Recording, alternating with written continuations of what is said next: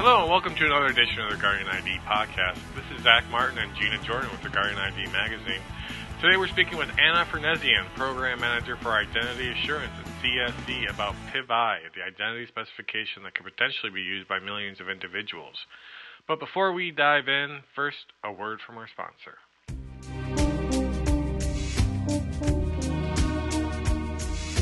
Whether you are protecting a critical infrastructure or vital information, or securing a facility or border, you need to answer the same question. In the modern world of identities, how do you establish with absolute certainty that someone is who they claim to be? At CSC, we understand that the heart of identity management is the creation of trusted identities.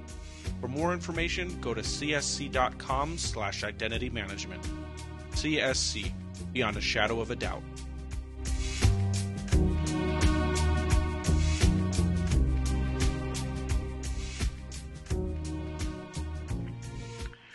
There have been a few PIV-I announcements in the past couple of months. First, CertiPath announced certification for PIV-I with the Federal PKI Policy Authority, and then Symantec did the same just more recently.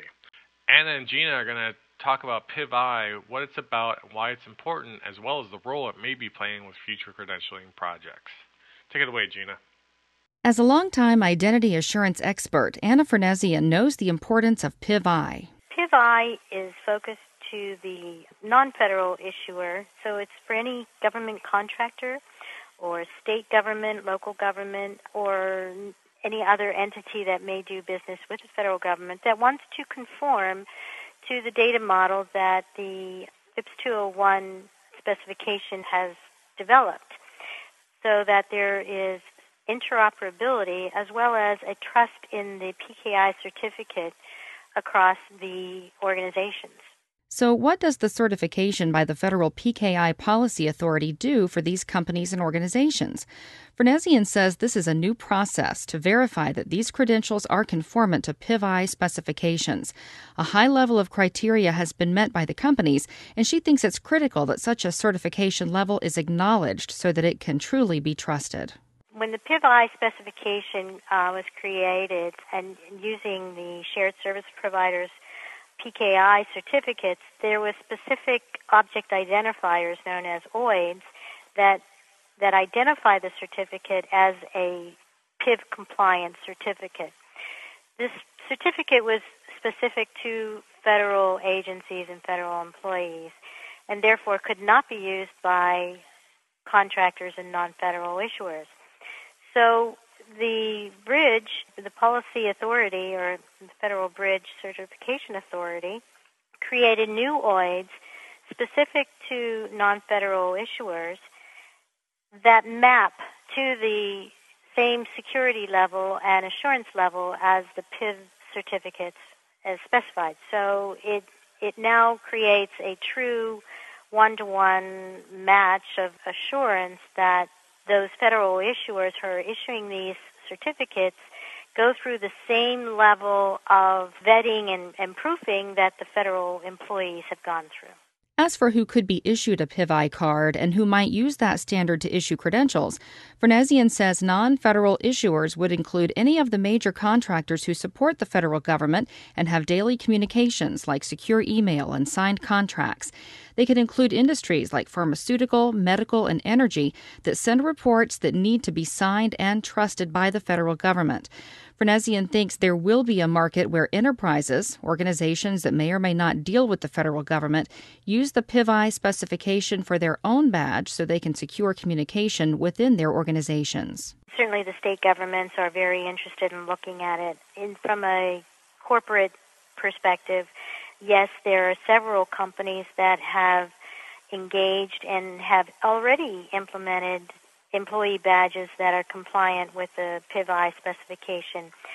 Recent announcements were Booz Allen Hamilton is conforming to that specification as well, and Northrop Grumman has also issued credentials that are compliant. So certainly these organizations have a large government support infrastructure, therefore it makes perfect sense for them to want to communicate and be trusted by the federal government or their customers. Fernezian says the government is encouraging contractors to implement stronger credentials, keeping costs down as those contractors change or new people are added to contracts. So she thinks there's going to be more interest and more review as to how corporations can accommodate the government's desires for stronger credentials as well as stronger communications. Looking towards securing identities online for consumers, there's a national strategy for trusted identities in cyberspace. Fernezian sees specifications like PIV-I or PIV Commercial possibly being used for those applications down the line. I've been in the so-called smart card industry for many, many, many years, and there is with the standardization and the standardization in the data models, it certainly allows organizations to have confidence in the future proofing of these solutions and how they can be used across boundaries, we'll say, account, across companies, across entities, across functions.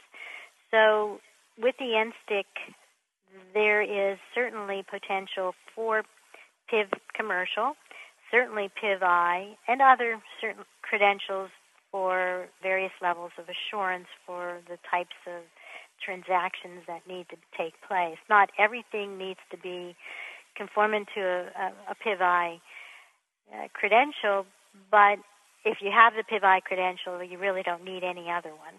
Organizations may be able to take advantage of certain cost savings from using PIV-I. With standardization, Fernezian says they would have more vendors and providers to choose from and more opportunities to purchase products at competitive prices. It certainly brings down costs for implementation. Plus, with the standardization, you can gain efficiencies in operational activities. You don't need to produce lots of paper and sign it and, and take the the resource time to go through all the signing efforts for whether it's reports or purchase orders or expense reports or or anything else that needs several layers of signature, you can actually use this all digitally. We're very focused on creating PDFs anymore and sending contracts through email. Signing it is, is as simple with using a PIV-I credential. Therefore, it's a, a one sweep kind of activity and no longer delays in, in production or no longer waiting for something to happen while you can move forward with being more productive in your work.